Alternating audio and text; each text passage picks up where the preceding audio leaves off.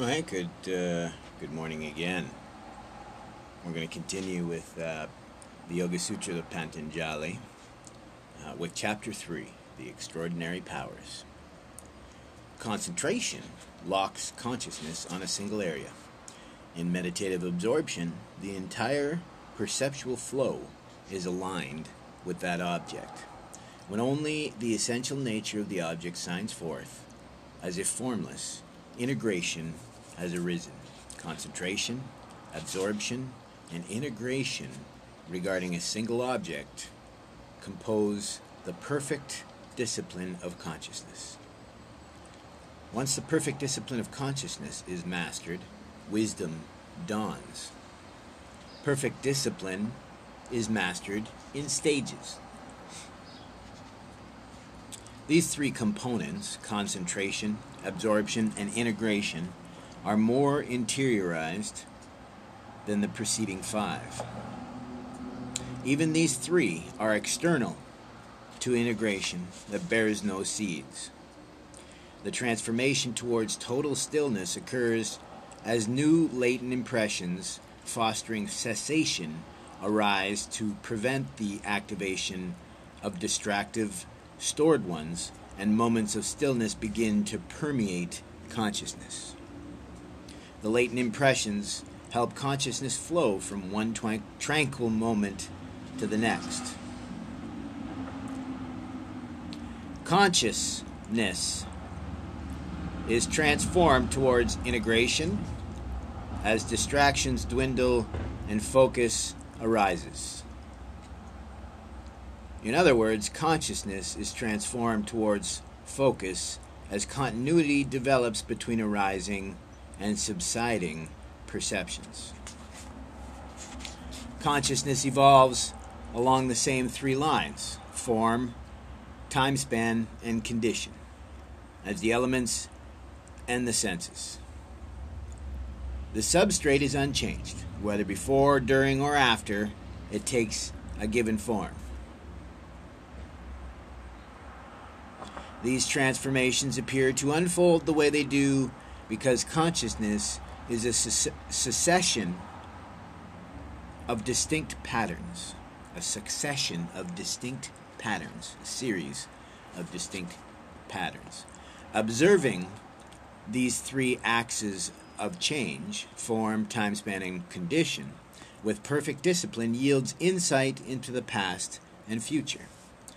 Word meaning, word meaning, and perception tend to get lumped together, each confused with the others, focusing on the distinctions between them with perfect discipline yields insight into the language of all beings.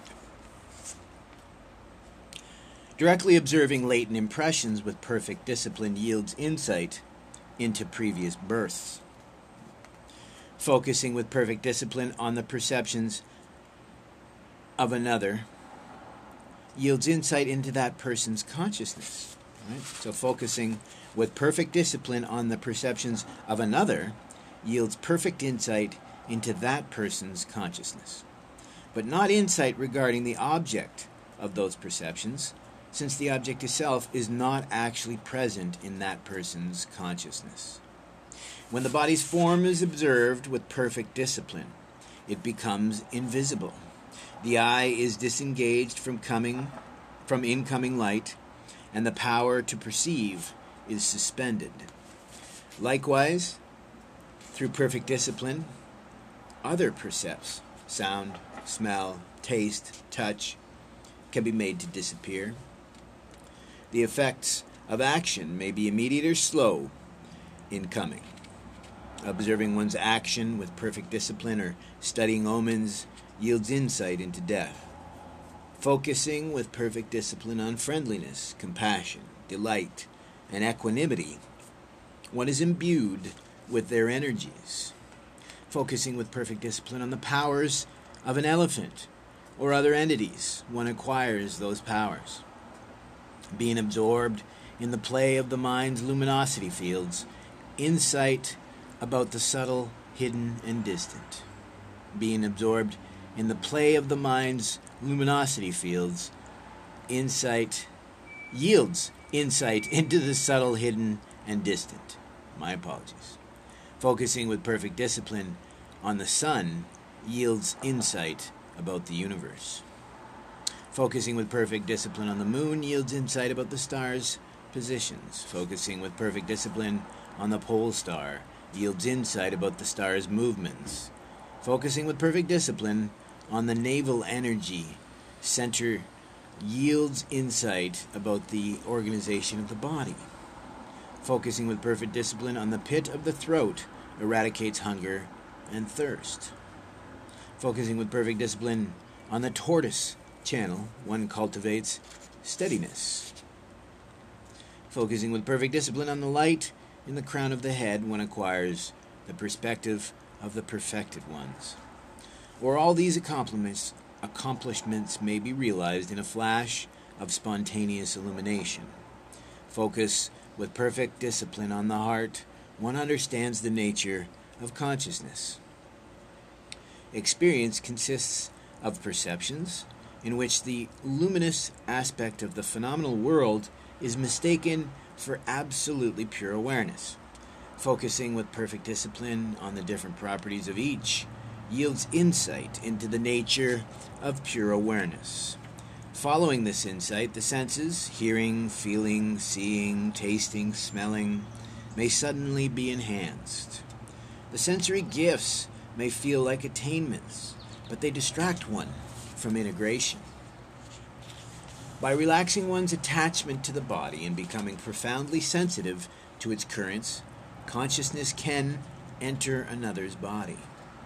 By mastering the flow of energy in the head and neck, one can walk through water, mud, thorns, and other obstacles without touching down but rather floating over them. By mastering the flow of energy through the solar plexus, one becomes radiant. By focusing with perfect discipline on the way sound travels through the ether, one acquires divine hearing. By focusing with perfect discipline on the body's relationship to the ether and developing coalesced contemplation on the lightness of cotton, one can travel through space. When consciousness completely disengages from externals, the great disembodiment, then the veil lifts from the mind's luminosity.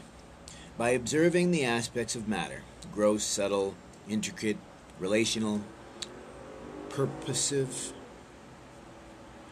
with perfect discipline, one masters these elements. When ordinary faculties appear, including the power to shrink to the size of an atom, as the body attains perfection transcending physical law. This perfection includes beauty, grace, strength, and the firmness of a diamond. By observing the various aspects of the sense organs, their processes of perception, intrinsic natures, identification as self, interconnectedness, purposes, with perfect discipline, one masters them. Then, free from the constraints of their organs, the senses perceive with the quickness of mind, no longer in the sway of the phenomenal world. Once again, one just sees the distinction between pure, pure awareness and the luminous aspect of the phenomenal world. All conditions are known and mastered. When one is unattached even to this omniscience and mastery, the seeds of suffering wither, and awareness knows it stands alone. Even if the exalted beckon, one must avoid attachment and pride, or suffering will recur. Focusing with perfect discipline on the success, succession of moments in time yields insight born of discrimination. Focusing with perfect discipline on the succession of moments in time yields insight born of discrimination. This insight allows one to tell things apart that, through similarities of origin, feature, or position, had seemed continuous. In this way, discriminative insight deconstructs all of the phenomenal world's objects and conditions, setting them apart from pure awareness. Once the luminosity and transparency of consciousness have become as distilled as pure awareness, they can reflect the freedom of awareness back to itself. So there, chapter 3 of the Yoga Sutras of Patanjali, the extraordinary powers. Um, you hear in that, speaking of karma, speaking of uh, cause and effect, uh, speaking of, again, like I've mentioned before, the Yogacara, uh, Chittamatran um, doctrine of uh, mind um, is the tool and the barrier to liberation. Um, so, awareness. Awareness that is beyond um, the self that identifies, I mean, the mind that identifies its, itself um, with the I or the self. Right? We can hear a lot of that doctrine. So, uh, next we'll continue on to chapter 4.